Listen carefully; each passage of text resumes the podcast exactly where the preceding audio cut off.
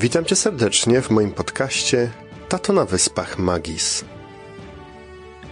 Ja nazywam się Piotr Zagórowski i prowadzę blog tatonawyspach.co. Słowo magis natomiast to łacińskie słowo oznaczające więcej, bardziej, pełniej. Jest jednym ze sztandarowych pojęć z duchowości ignacjańskiej, gdzie oznacza odkrywanie swojej misji życiowej i życia w pełni swoich możliwości. Do swoich audycji zapraszam ciekawe osoby, aby wspólnie zastanawiać się nad tym, jak być dobrym rodzicem i jak przekazywać dzieciom to, co najlepsze. Ale poruszam też inne tematy, jak choćby związane z moimi pasjami, czyli tematy technologii, motywacji czy muzyki. Bo przecież nic tak nie zaraża, jak rozmowa o tym, co nas kręci, co jest naszym hobby, co jest dla nas, no właśnie, magis. Dzisiaj mam dla Was wywiad ze specjalnym gościem. Tym gościem jest Robert Kościuszko. Jeśli wydaje Wam się, że to nazwisko jest Wam znane, to rzeczywiście Robert nosi nazwisko swojego pra, pra, pra dziadka, którym był Tadeusz Kościuszko i na koniec rozmowy zdradza pewien plan związany z tym swoim wielkim poprzednikiem. Sam Robert jest autorem bestsellerowych powieści dla młodzieży, m.in. Wojownik Trzech Światów, Niewidzialna Gra czy Klejnot Asverusa. Wraz z żoną Joanną przewodzi wydawnictwu Kościuszko. Sam bowiem nie tylko pisze powieści, ale również je wydaje. Są małżeństwem od 21 lat, mają czwórkę dzieci. Robert jest też animatorem i wiceprzewodniczącym wspólnoty świętego Tymoteusza oraz rzecznikiem prasowym przystanku Jezus, czyli ogólnopolskiej inicjatywy ewangelizacyjnej. Rozmowę o ojcostwie, kreatywności i podążaniu za swoimi pasjami nagraliśmy wraz z Tomkiem Kanią z Radia KRL. A teraz zapraszam Cię już na rozmowę z tym niesamowitym gościem. Pamiętasz swój moment, kiedy po raz pierwszy zostałeś ojcem? Co było dla ciebie największym wyzwaniem, z czym musiałeś się zmierzyć? No, mogę nazwać to pewnym szokiem. E, szokiem takim, że przestałem żyć dla siebie. To znaczy, e, do tej pory z moją żoną mogliśmy mieć jakieś wspólne wieczory, obejrzeć film w telewizji, jakiś meczyk. E, I kiedy pamiętam nasz Tomek, dzisiejszy już maturzysta, te 19 lat temu się urodził, to było Wielki Czwartek e, i przywieźliśmy go w Wielką Sobotę do domu i ja sobie zaplanowałem, że jakiś fajny filmik leciał w wieczór sobo Wielką Sobotni, nie? Chyba o, o Samsonie. I ja mówię, o, obejrzę sobie film o Samsonie. No, no i to był ostatni raz, kiedy już coś zaplanowałem dla samego siebie. E, nie oglądałem tego filmu e, myślałem, że to tak tymczasowo będzie takie zapracowanie i zabieganie nie? E, wokół rodziny. E, natomiast to już e, tempo było coraz szybsze i coraz szybsze. Natomiast to, co chcę powiedzieć, to nie zamieniłbym się na ten stan sprzed narodzin naszego pierwszego syna. I to z moją Asią powtarzamy sobie powtarzaliśmy wiele razy, że teraz jesteśmy najszczęśliwsi, chociaż bardzo zapracowani, ja powiedział, utyrani czasami. I ja zawsze się śmieję, że y, panowie, lżej to już nie będzie, tak? taniej też nie będzie, ale je, może być sensownie, bardzo. I u nas nasze życie ma sens, naszej rodziny. Myślę, że to jest to najważniejsze, co sobie przypominamy. Czy musiałeś poświęcić jakieś swoje pasje, to co do tej pory robiłeś, e, a musiałeś to zastąpić kosztem właśnie bycia tatą?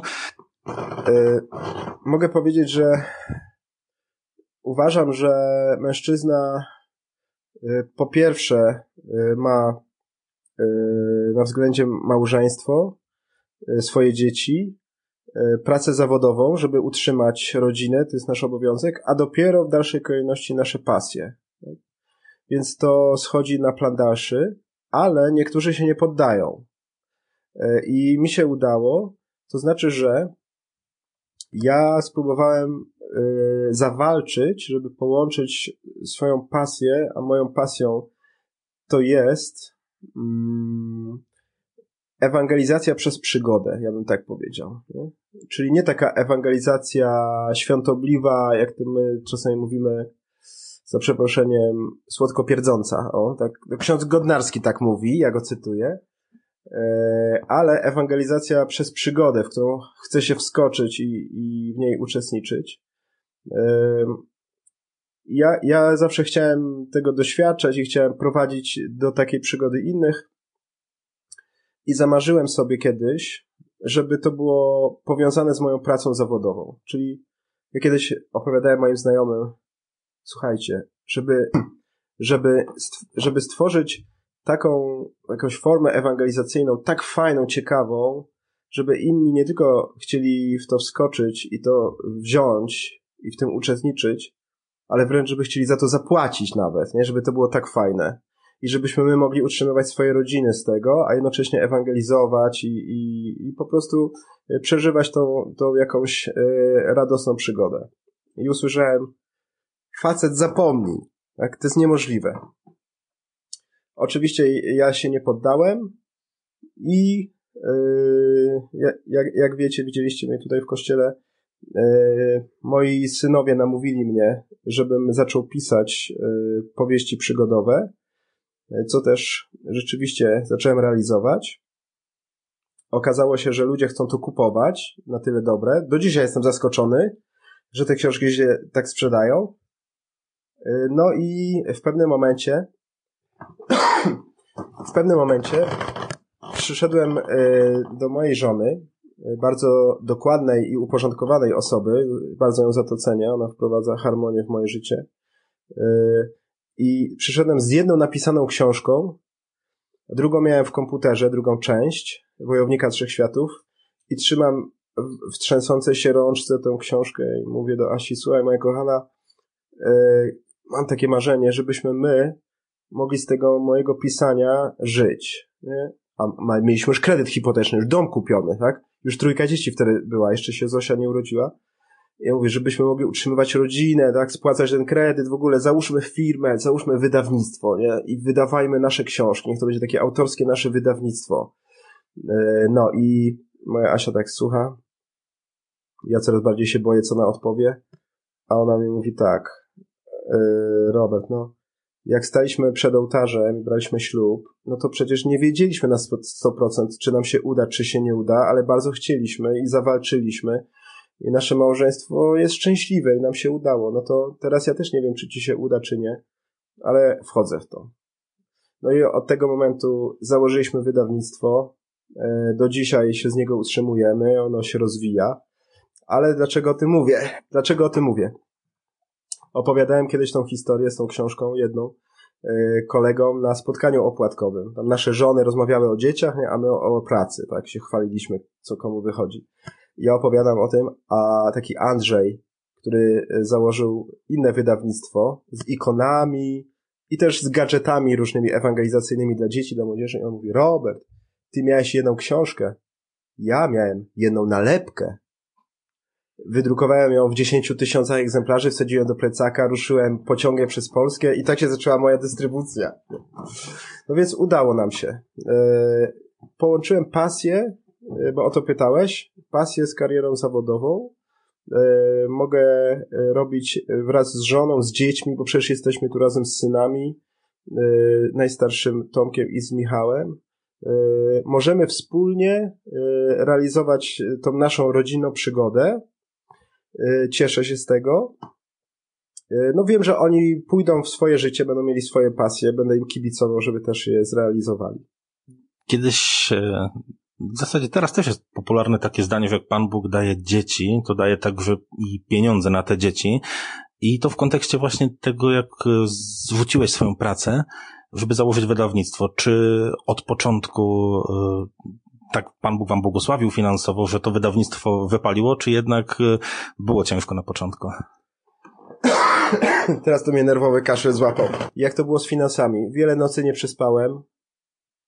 Yy, wiele razy myślałem, żeby się poddać, yy, żeby pójść do jakiejś pracy, gdzie zarobię pieniądze, gdzie nie będę niósł ciężaru odpowiedzialności razem z żoną, gdzie nie będę narażał swojej rodziny, bo mamy działalność, to jest w formie działalności gospodarczej, więc majątek naszej rodziny jeszcze cały czas jest e, mocno związany z majątkiem firmy. To jest właściwie jedna całość, tak? Bankructwo firmy oznaczałoby bankructwo całej rodziny. Czujecie ten dreszczyk, prawda? No więc y, ja jak leżałem często, y, leżałem tak w nocy y, i zastanawiałem się i rozmawiałem z Panem Bogiem. No i oczywiście jakieś tam kryzysy na, nachodziły właśnie takie. To zawsze miałem taką myśl. I wierzę, że, że to Pan Bóg też mi pomagał sformułować tą myśl. Że no przecież ja w innej firmie też będę musiał podejmować wielki wysiłek, żeby zarabiać też tyle pieniędzy, aby utrzymać rodzinę. To dlaczego nie mam tego wysiłku całkowicie wkładać w swoją firmę, żeby na przykład mocno przyłożyć się do sprzedaży, tak? Żeby zrobić wszystko, aby jak najwięcej książek wypuścić na rynek i żeby y, one były w jak najlepszej cenie i żeby ściągalność pieniędzy była jak najlepsza, bo wiecie, że z tym też y, zawsze jest problem, nie? że sukces jest dopiero wtedy, jak przelew przyjdzie na konto firmy, tak? A nie jak wezmą książki na półkę. Więc włożyć maksymalny wysiłek zamiast u, u jakiegoś szefa w jakiejś jego firmie, no to włożyć u nas w firmie, bo jeszcze wam nie powiedziałem, że tak właściwie moim szefem jest moja żona, bo ta działalność gospodarcza jest na nią. Ona jest szefem wydawnictwa Kościuszko. Yy, więc yy, do dzisiaj jestem tego zdania, że podjęliśmy dobrą decyzję. Jaką? Że mamy e, produkty w postaci książek, co do których mamy prawa do ich e, nie tylko wydawania, ale dystrybucji, obrotu finansowego. Pomnażamy te, te książki, drukujemy je, sprzedajemy. I to jest e, wielki kapitał ewangelizacyjny i biznesowy, wielki dla nas, bo to jest mała firma, rodzinna firma, nie? ale dla nas to jest coś wielkiego. Yy, I jak ja to mówię, aż mi się nie chce iść na emeryturę. To znaczy, że ile będę miał sił, tyle będę pracował, na emeryturę się nie wybieram.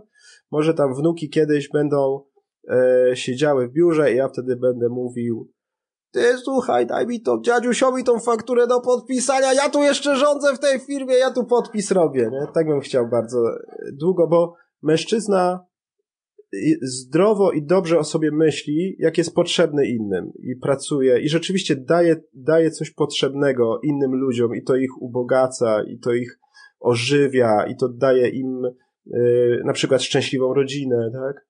Y, jak długo będziemy to robić jako mężczyźni, tak długo będzie nam się chciało żyć. Wspomniałeś o stresie, na przykład z prowadzeniem firmy. I bardzo zainteresowało mnie to, co mówiłeś dzisiaj w kościele na temat y, tego, jak zaczęło się twoja przygoda z książkami, gdzie to było po prostu bajki czytane dzieciom, czy opowiadane dzieciom najpierw.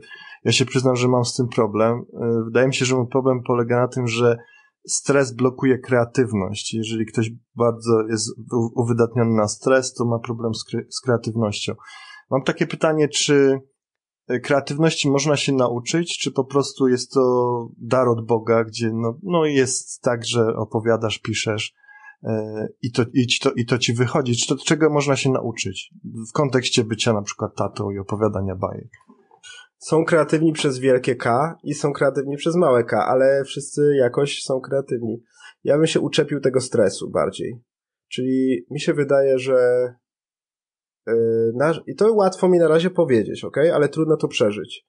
Że nasz stres wynika z tego, że mamy nad sobą y, jakąś osobę, która no, trochę włada naszym życiem. Typu firma, szef, korporacja jakaś, kierownik, no, menadżer, ktoś, kto nami zarządza i kto może dać nam nieźle w kość, jeśli, jeśli nie damy rady.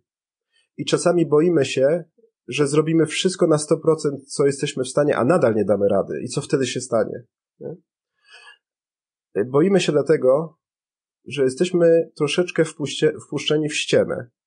To znaczy, że ci wszyscy kierownicy, dyrektorzy i te wszystkie korporacje, one marzą o tym, żeby właśnie zawładnęły naszym życiem i żebyśmy tak o nich myśleli.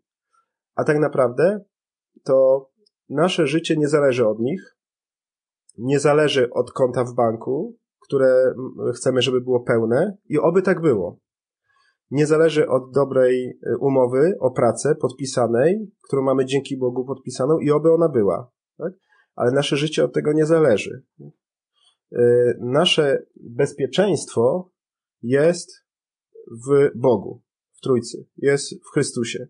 I wierzę, że tak jest. I mogę potwierdzić, że zdarzają się o wiele gorsze katastrofy niż sytuacje kryzysowe w pracy. My dwa lata temu byliśmy na pogrzebie dziecka, małego dziecka naszych y, dobrych przyjaciół i widzieliśmy, że jakby męska siła, męska duma, y, to wszystko, y, co my o sobie myślimy, kim jesteśmy jako mężczyźni, to jak stworzył nas Pan Bóg, 100% naszych wysiłków nie wystarcza, żebyśmy poradzili sobie z pewnymi kryzysowymi sytuacjami, jak śmierć dziecka, jak choroba nowotworowa żony, jak e, bankructwo firmy, jak utrata pracy. Jeśli e, moje bezpieczeństwo jest we władcy wszechświata, e, w, w mocarzu nad mocarzami, w lekarzu nad lekarzami, który panuje nie tylko w tym życiu, ale w życiu wiecznym, to zaczynam się uspokajać to ja nawet jestem w stanie podjąć odważną decyzję. Kopię mojego szefa prosto w tłusty tyłek jego i mówię, idę po prostu swoją drogą, swoją misją, yy, którą mam do zrealizowania. Znam wielu takich, którzy podjęli te decyzje dopiero wtedy, kiedy poczuli się bezpiecznymi yy, w Chrystusie. Chciałem zapytać, jednak wrócić do tego pytania o kreatywność. Mhm. Czy zakładając, że ten etap jest już za nami, że, że wiemy, że nie tędy droga, jeżeli chodzi o stres, to co zrobić, żeby wykreować sobie e, możliwość, nie wiem, opowiadania bajek, napisania książki? Czy to jest, czy to jest, czego się można nauczyć? E, to znaczy, mamy różne, jesteśmy stworzeni w przeróżny sposób. E, dzięki Bogu nie jesteśmy kopiami jednego i drugiego ale jesteśmy bardzo różni, mamy różne umiejętności i niektórzy są bardziej kreatywni, inni są bardziej uporządkowani, a więc ja na przykład tworzę, ja, ja, ja cały czas tworzę, tak? Moim problemem, to już jest mój problem, że ja mam zbyt wiele pomysłów w głowie, natomiast moja żona jest bardzo uporządkowaną osobą, tak? więc ona pomaga mi oddzielić ziarno od plew.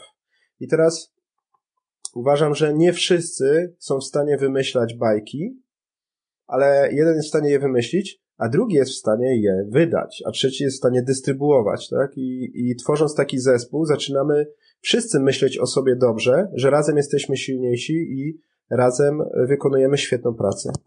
Jeżeli nie wszyscy potrafimy wymyślać bajki, no to nie bądźmy zasmuceni z tego powodu. Natomiast rzeczywiście tak jest, że niektórzy z nas są zaskoczeni, że e, ja nie wiedziałem, że ja to potrafię, tak? Bo rodzice mi nigdy tego nie powiedzieli, bo z powodu swojego zmartwienia i zapracowania nie pomogli mi odkryć moich umiejętności, moich darów, jakichś talentów. E, a to jest obowiązek każdego człowieka, żeby to odkryć i to używać. Więc ja y, mogę powiedzieć tak, że y, ja jestem twórczy przez duże T i przez małe T. W jakim sensie? Odkryłem sobie coś takiego, że mam głowę pełną pomysłów, bo tak zwane natchnienie, wena, czy jak to nazwać, czy powiew, taki, powiew Ducha Świętego, tak? Z zewnątrz to przychodzi w sposób niekontrolowany i, i ja mam te historie, czasami się nie spodziewam, że to mi wpada do głowy, wtedy szybko zapisuję. Ale z drugiej strony, oprócz natchnienia jest po, potrzebna bardzo solidna, wytrwała praca. Przeważnie artyści mają z tym problem. Przeważnie ci drudzy, ci drudzy, ci wytrwali, ci systematyczni, ci uporządkowani, e, oni wytrwale pracują. E, więc e, no powiedzmy to, moja twórczość przez małe T polega na tym, że z powodu tej pracy wytrwałej, której ja się muszę uczyć, bo nie mam jej naturalnie, jest coś takiego, że jak przychodzi zamówienie, powiedzmy od jakiejś redakcji, e, i tu nie ma mowy o jakiejś wenie twórczej, ponieważ trzeba napisać artykuł na jakiś termin, jakiś temat, panie Robercie, bardzo tego potrzebujemy, to się okazuje, że to twórczość przez małe T jest równie yy, efektywna, przy, tak. Yy, ona, ona wykonuje swoje dobre dzieło, czyli ja po prostu siadam, I się okazuje, że jestem w stanie wymyślić na poczekaniu coś fajnego, kiedy się wezmę do pracy i, i nie czekam tylko na natchnienie, a pracuję. Czyli mówiąc krótko, podsumowując, no, nie wszyscy wymyślą Władcę Pierścieni Tolkiena, tak? ale y, są tacy, którzy mogą pomóc y, w zrobieniu ilustracji, albo w dystrybucji, albo w zarządzaniu, w jakimś uporządkowaniu tego. Y, każdy ma jakąś swoją działkę do zrobienia. Wspomniałeś o Władcy Pierścieni. Teraz przypomniała mi się jedna audycja, to była chyba audycja dla małżonków i rodziców w Radio Maryja. Mm. I tam e, odnośnie czasu spędzonego z dzieckiem opowiadałeś taką historię, jak wybrałeś się z synem na turniej fachowy. Tak. E, to miałbym prośbę, jakbyś mógł naszym radiosłuchaczom przybliżyć tę historię, co tam się zdarzyło, bo jest tego warta. Więc to było tak, że yy, mój syn, akurat najstarszy Tomek, choć inni też umieją dobrze grać w szachy, uczył się wtedy grać w szachy i yy, pan ze szkółki szachowej, on był w pierwszej klasie chyba wtedy, pierwszej albo drugiej, powiedział, że są takie mistrzostwa Polski dla pierwszo-drugoklasistów w szachy. No i że naprawdę warto się tam wybrać. No ja opowiedziałem w domu żonie, bo miałem nadzieję, że zniechęci entuzjazm, yy, yy, że zgasi entuzjazm Tomka, bo on już tam chciał jechać i chciał zostać mistrzem Polski w te szachy. No więc yy, pomyliłem się, bo Asia powiedziała, świetny pomysł, jedźcie razem, z Warszawy do Rybnika, nie? Na Śląsk. E, spędzicie świetny weekend, tak? E, naprawdę bardzo się cieszę. No więc pojechaliśmy. Tam zarejestrowaliśmy się. W ogóle mieszkaliśmy w takim, takim akademiku, gdzie e, no mi się tam nie podobało. Nie? Mi się, tak jak Rybnik bardzo mi się podoba jako miasto, jak ten akademik to taki, wiecie, pajęczyny były gdzieś tam pod sufitem, nie? taka zasłona firana poobrywane. Wydawało mi się, że nawet drzwi nie trzymają pionu. No i a Tomek, tata, tata, ale jest świetnie, prawda? Ale jest świetnie, ale jutro, jutro turniej zaczynamy. Poszliśmy na ten turniej przed wejściem na salę. Dzieciaki z ojcami omawiają jakieś obrony sycylijskie, jakieś debiuty, jakieś coś, jakieś w ogóle nazwy, które pierwszy raz słyszałem uspokajam Tomka, że nie, spokojnie, tam yy, zawsze się wszyscy chwalą przed wejściem, wiesz, to się liczy, co będzie rzeczywiście. No i on tam wszedł. No i to było tak, że przegrywał walkę za walką, no i podchodził do mnie i mówi, wyciera tak ręce nerwowo i mówi, tata, no przegrałem, ale jak wygram wszystkie następne, to jeszcze mogę być mistrzem Polski, prawda? A ja myślę, po co ja tu się dałem namówić, żeby przyjechać z nim? Teraz ja tutaj takie cierpienia przeżywam. Wtedy mówiłem, chodź synu, jest przerwa, teraz tam godzinka do następnego meczu. Usiądziemy sobie w parku, poczytamy naszego Władcę Pierścieni. No i siedzieliśmy w parku, czytaliśmy tego Władcę Pierścieni. Następny mecz, chyba jeden zremisował, później przegrał, przegrał ciągle się mnie pytał, czy ma jeszcze szansę na mistrza Polski. Ja już wiedziałem, że nie ma. No i wtedy wygrał tylko jeden mecz, bo jego przeciwnik wcześniej się rozpłakał i zdecydował, że jedzie do domu, nie? I wygraliśmy walkowerem. No i wtedy na kolację pojechaliśmy gdzieś tam w góry, zjedliśmy jakąś pizzę, później kupiliśmy arbuza, zjedliśmy go, no i mój syn miał 123 miejsce. W Polsce. No, no ale jak wspominaliśmy później po pewnym czasie, no to ja oczywiście pamiętałem te wszystkie moje dramaty i te trudne uczucia, rozczarowania, jak ja nie wiedziałem, co mu powiedzieć. A on, tata, ale pamiętasz, jak siedzieliśmy wtedy w parku i czytaliśmy Władcę Pierścieni? A pamiętasz, jak pojechaliśmy kupiliśmy tego arbuza i go zjedliśmy i tam w górach byliśmy i tam patrzyliśmy na góry i pizzę zjedliśmy? Pamiętasz? Pamiętam. No i czekałem, aż będzie mówił o tych przykrych wydarzeniach. To wszystko wyparowało mu z głowy. No ja się zastanawiałem, czy to jest tak, że nasze dzieci, tak jak tu Michał siedzi koło nas, też nasz drugi syn, yy, czy nasze dzieci nie jest tak, że kiedy przytulamy ich małe serca do naszego ojcowskiego serca, nawet jak są trudne momenty, ale one są przytulone do nas, okazuje się, że to pozwala im przejść przez najtrudniejsze rzeczy. I one pamiętają to przytulanie bardziej niż porażki.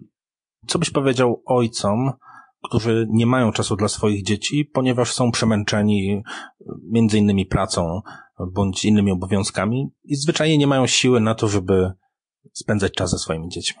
Po pierwsze, żeby już nie brali następnych kredytów, yy, bo to jest ta pułapka, yy, czyli yy, no, ja nie wiem dlaczego, ale coraz mniej lubię banki. To znaczy, że ja już bym marzył, żebym nie miał żadnych kredytów do spłacenia, a oni ciągle nas namawiają. No wiadomo, że no, gdybyśmy nie wzięli hipotecznego, to byśmy nie mieszkali sami, prawda, sobie indywidualnie jako rodzina. Ale my bierzemy ciągle nowe, nowe, nowe karty kredytowe, nowe kredyty na telewizor, na wycieczkę gdzieś, na jakieś sprzęty. I to napędza nam, ciś, napędza nam tempo, podwyższa ciśnienie życia i my po prostu już w pewnym momencie gnamy tak szybko, że nie możemy się zatrzymać, bo po prostu musimy spłacić te wszystkie zobowiązania, bo jak nie, to naprawdę może przyjść komornik, nie? Nie wiem jak tu w Anglii, ale w Polsce może przyjść komornik i do końca życia będzie nas siedział na głowie, tak? I dlatego mają nas w garści, ci, którym jesteśmy winni pieniądze. No i yy, za tym idzie czas. Tak naprawdę to ja płacę własnym życiem. Yy, moi synowie mają takie powiedzenie. Michał, pamiętasz, jakie to było powiedzenie? Że najczęściej kupujemy za pieniądze, których nie mamy. Kupujemy rzeczy, których wcale nie potrzebujemy, a robimy to po to, żeby zaimponować ludziom, których wcale nie lubimy. I pędzimy w życiu, nie mając czas dla swoich ukochanych żon, dzieci, płacimy własnym życiem. Dlaczego? Bo ktoś nam wmówił e, jakiś produkt, czy jakąś jakąś usługę czy jakieś dobro, w cudzysłowie, które koniecznie, koniecznie musimy mieć, nawet kosztem własnej rodziny.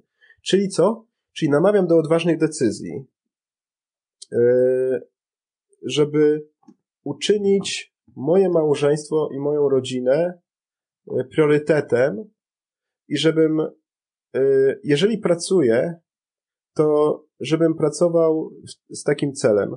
Pracuję dla mojej rodziny aby po prostu utrzymać moją rodzinę, a nie, żebym pracował całe życie dla banku. Tak. Się okazuje, że, nie, że większość z nas, y, większość pieniędzy, jakie zarabiamy, musi oddać bankom. Y, no, ale tak jest. No, po prostu naprawdę coraz bardziej jako ojcowie chyba cenimy sobie pewną wolność, tak? Wolność, jaką możemy strzec dla naszych rodzin. Czy masz jakąś historię, którą pamiętasz, którą przeżyłeś ze swoim ojcem, albo lekcję, którą dał ci twój tato, którą pamiętasz do dzisiaj, która szczególnie wywarła na tobie wrażenie i, i, i do dzisiaj ją wspominasz? Tak. E, najpierw powiem o czymś mm, prostym, a później o czymś takim największym, co, co cenię w moim tacie. Mój tata w ogóle już y, tylko to, że nazywa się Tadeusz Kościuszko, to już by wystarczyło, prawda? No, ale powiem o czymś konkretnym, konkretnym takim codziennym. Y, otóż, mój tata był takim romantykiem y, i zawsze chciał mieć sad, uprawiać owoce. I udało mu się. Y, miał duży taki sad 8-hektarowy i taki mały hektarek, który jeszcze teraz może mieć na emeryturze, taki niecały hektar tam mu pozwolili. No i my z moim bratem, o rok młodszym, pomagaliśmy mu tam w tym sadzie. No i powiem wam tak. Yy, pamiętam naszą wspólną pracę. pamiętam naszą wspólną pracę, kiedy, kiedy byliśmy razem, spędzaliśmy dużo godzin pracując razem i to niezwykle było, niezwykłe było, że mój tata yy, umiał nas zaprosić do jakiegoś tam wspólnego dzieła. I to słuchajcie, to było na przykład jeżdżenie traktorem z kosiarką i koszenie trawy w sadzie, między, między drzewami się jeździło, nie?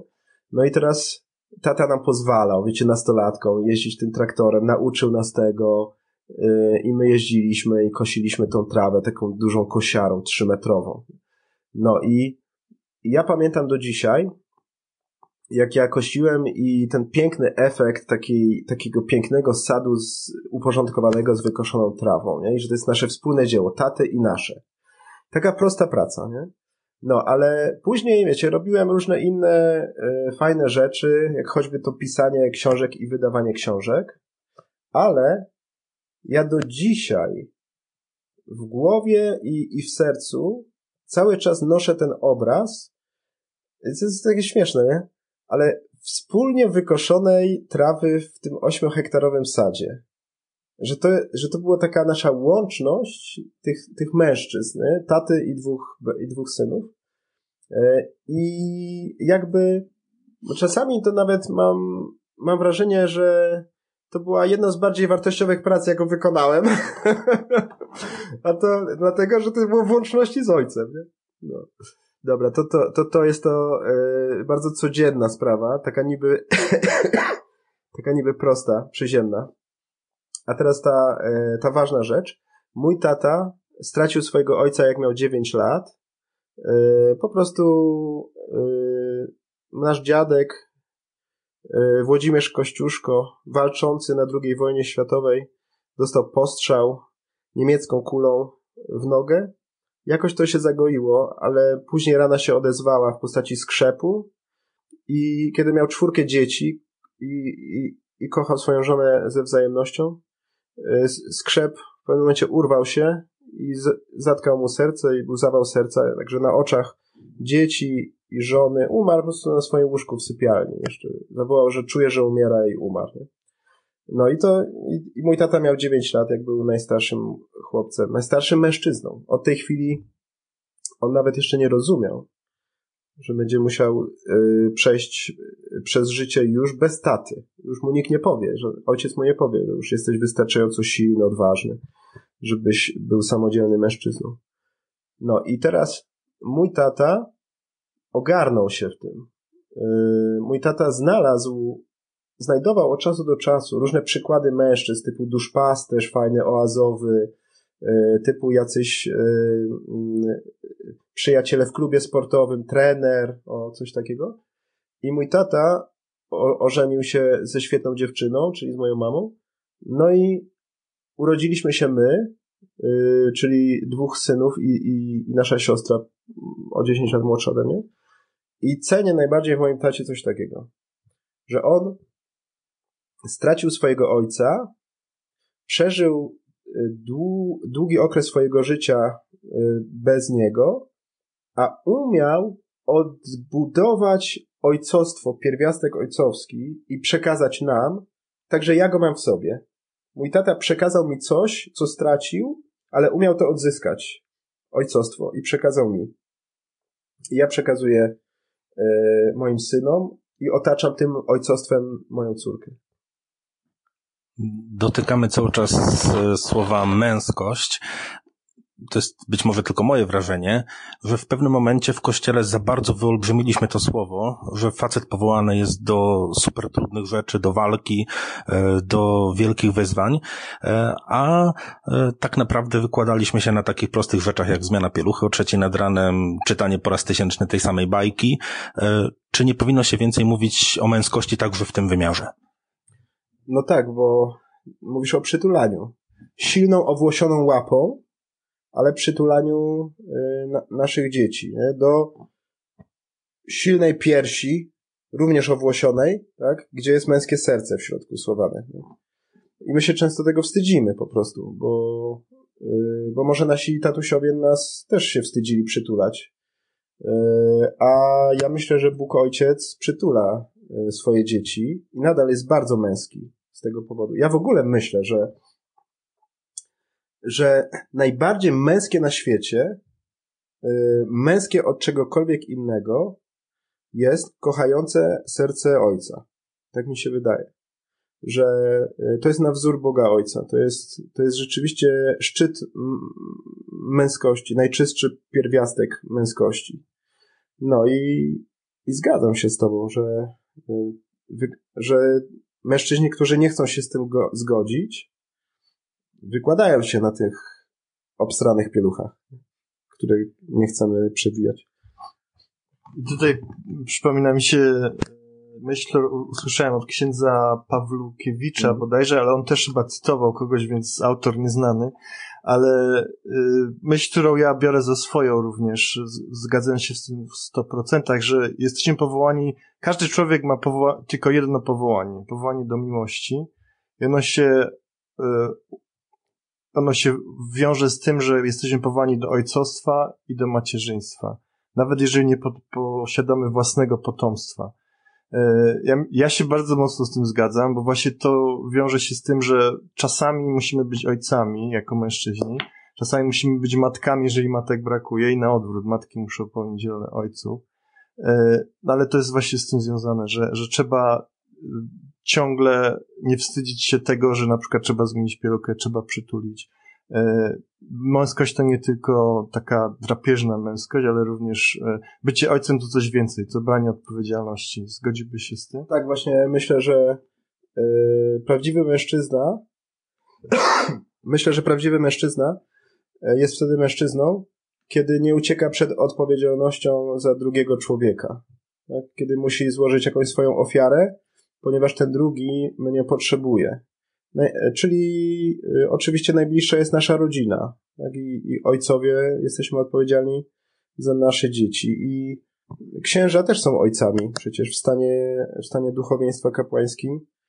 Oni są ojcami niebiologicznymi, ale oni biorą odpowiedzialność za, s- za duchowych synów, za duchowe córki, których wiarę często rodzą też, oczywiście poprzez Ducha Świętego, ale przez swoje głoszenie, przez przebywanie takie duszpasterskie.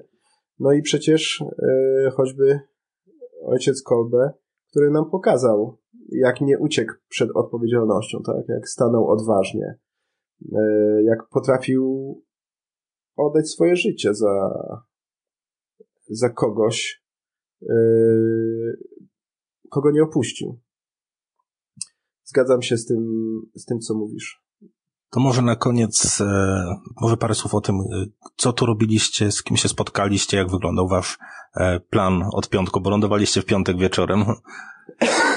Słuchaj, śmieję się, bo tak. Wylądowałem chory, czyli miałem, miałem nawet nie resztki choroby, tylko to było moje apogeum przeziębienia. E, tutaj przeżywałem kilka razy gorączkę, zbijałem to jakimś tam apapem, leczyłem się jak mogłem. Moja żona jakieś herbatki mi dała, które mi też ratowały gardło i życie. No i teraz tak, e, w piątek przylecieliśmy, ksiądz proboszcz nas e, przywiózł, o, bardzo się cieszyliśmy z tego. W ogóle został świętym, bo stał kilka godzin w korku w drodze do lotniska. Wróciliśmy, ledwo zdążył na kurs przedmałżeński, ale zdążył. Yy, Karmią nas tutaj, rozumiecie, jak paniska jakieś, nie?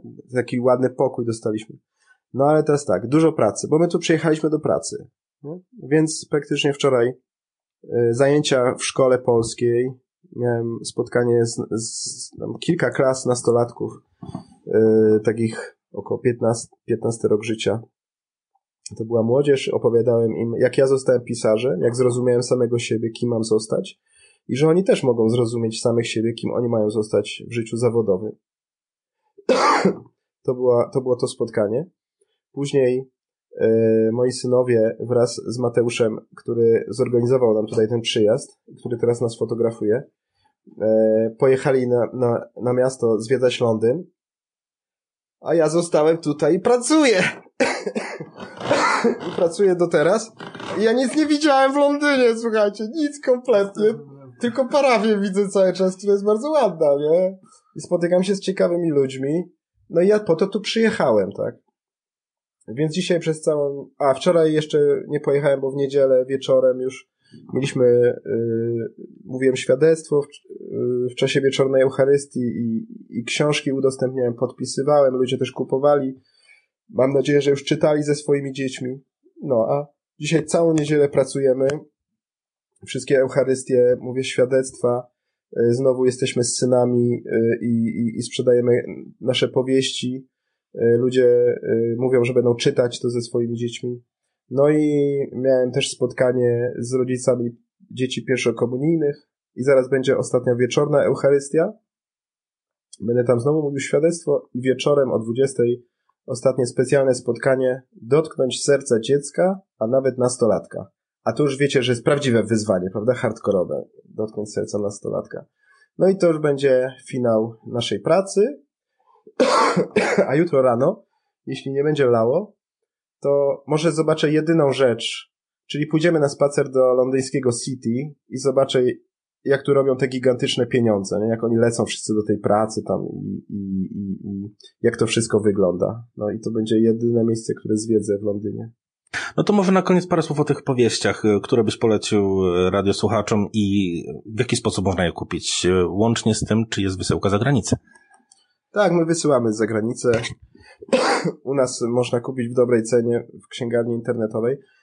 W ogóle, jak można kupić? Po prostu wpisać w wyszukiwarce Robert Kościuszko albo tytuł powieści Wojownik Trzech Światów, czy Niewidzialna Gra, czy Klejnot Asferusa i wyskoczą dziesiątki księgarni internetowych, można sobie wybrać na, najtańsze i najlepszą wysyłkę.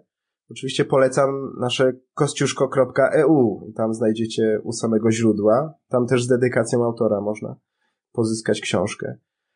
Yy, mogę powiedzieć o tej yy, pierwszej powieści, która powstała w postaci takiej sagi, pięć części Wojownik Trzech Światów, bo puszczaliście dziękuję Wam, że puszczaliście tam pierwszą część audiobook. To jest e, pierwsza powieść, którą napisałem, bo synowie mnie namówili. E, bardzo jestem im za to wdzięczny, że mi wskazali drogę zawodową. Właściwie Pan Bóg ich użył. To jest o chłopaku, który kończy podstawówkę, w jego szkole jest niebezpiecznie. To jest polska szkoła. Starsza młodzież wchodzi tam, męczy młodszych uczniów, wnoszą narkotyki nawet. Nawet jego życie jest zagrożone. I wtedy od opresji ratuje go anioł strażnik. I on zabiera go w podróż w czasie. Cofają się aż o trzy tysiące lat do czasów króla Dawida i zaciągają się do jego armii i zaczynają przeżywać już te prawdziwe historie wojenne, które my czytamy w Biblii. Oni w nich uczestniczą. Ten chłopak zyskuje wiarę, odwagę, siłę, żeby wrócił z powrotem i w mądry sposób rozwiązywał problemy, przed którymi uciekał, a żeby w trzeciej części do akcji wkroczył jego zapracowany tata który z konieczności ciągle jest w pracy, nie ma go w domu, ale jak przychodzi co do czego, on znowu ratuje syna przed złem i od tej chwili już ramię w ramię tata i syn uczestniczą w tych przygodach. Również są przeniesieni do starożytnego Izraela i tata ma najwięcej problemów tam. O tym jest Wojownik Trzech Światów, tak, tak mniej więcej mogę taką zajawkę puścić. A plany na ten rok? Coś nowego może, być może powstanie? E, wiesz co, piszę powieść historyczną, no, chyba już zdradzę ją, już nie mogę dłużej tej tajemnicy trzymać. Piszę powieść o Tadeuszu Kościuszce. Yy, powieść przygodowa ma być dla dzieci i młodzieży. Bo w przyszłym roku będzie dwusetna rocznica śmierci Tadeusza Kościuszki. Yy, wiem, że pomimo tego, że w Stanach Zjednoczonych walczył przeciwko królowi Anglii, później jak dołożył Rosjanom, to Anglicy ogłosili go bohaterem, nie? jak już został wypuszczony z Petersburga. Tadeusz Kościuszko, mam łączność z nim rodową. Bardzo chciałbym pokazać te, ukazać te wszystkie, nawet mało znane historie, niesamowite historie yy, w tych wszystkich wojnach, które stoczył. I że był yy, naprawdę, powiedz, powiedziałbym, mężem stanu. Yy, chciałbym pokazać jakie miał umiłowanie wolności. Y, miłość do ojczyzny dla niego to była ponad wszystko. Y, był kawalerem, więc nie miał żony, nie miał dzieci, więc mógł tak, mógł tak mówić. Nie? Był bardzo odważny, y, o nim chciałbym napisać powieść przygodową, no i już ją piszę, no powiedzmy, no już ją piszę. Plan wydawniczy na ten rok, czy myślisz, że to się tak, przesunie trochę? Na jesień. Na jesień. Na jesień. No to będziemy czekać z niecierpliwością. E, Robert, dziękujemy Ci za tę rozmowę. Mm, nie mówimy żegnaj, mówimy do zobaczenia. Och, jak mi miło, dziękuję bardzo. Do zobaczenia. I to już wszystko, co przygotowałem dla Ciebie w tym odcinku mojego podcastu. Wszystkie informacje na temat wspomnianych w nagraniu osób, wydarzeń czy stron internetowych znajdziesz w notatkach. Notatki natomiast do tego odcinka jak również wszystkich poprzednich odcinków, możesz znaleźć pod adresem tatonawyspach.co łamane przez podcast. Tam znajduje się również link do subskrypcji podcastu Tato na Wyspach Magis na iTunes oraz innych platformach podcastingowych. Jeśli znajdziesz chwilę i uważasz, że warto, zapraszam do podzielenia się swoją opinią, dodania recenzji, a nawet gwiazdek na iTunes. W ten sposób podcast będzie bardziej widoczny i dotrze do większej ilości osób. W zależności kiedy słuchasz tego, życzę Ci na koniec miłego dnia lub miłego wieczoru. Pozdrawiam Cię makisowo. Do usłyszenia.